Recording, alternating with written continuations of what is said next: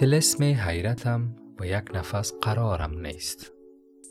به آب آینه دل سرشته اند مرا.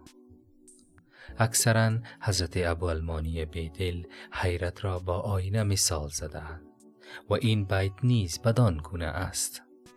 اما در هر بیت مفهوم دیگر و سخن دیگر می بندد. و این خود حیرت دیگر است که خواننده را بر آن دچار می سازد. چه در حیرت سکون و قرار است اما برعکس در این بیت بیدل تلسم از حیرت است که قرار و سکون ندارد. و چه مضمون زیبای بسته است از یک سو دل را به آینه تشبیه کرده است و از سوی دیگر دل در تپش و استراب است.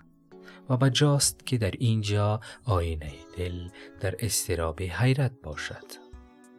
یا به عباره دیگر چون دل در تپش بوده و از جانب مانند آینه می باشد.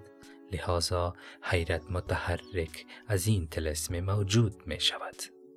این گونه آینه داری خیلی ها دشوار است که هم حیران شود و نیز در تپش باشد. و سلام.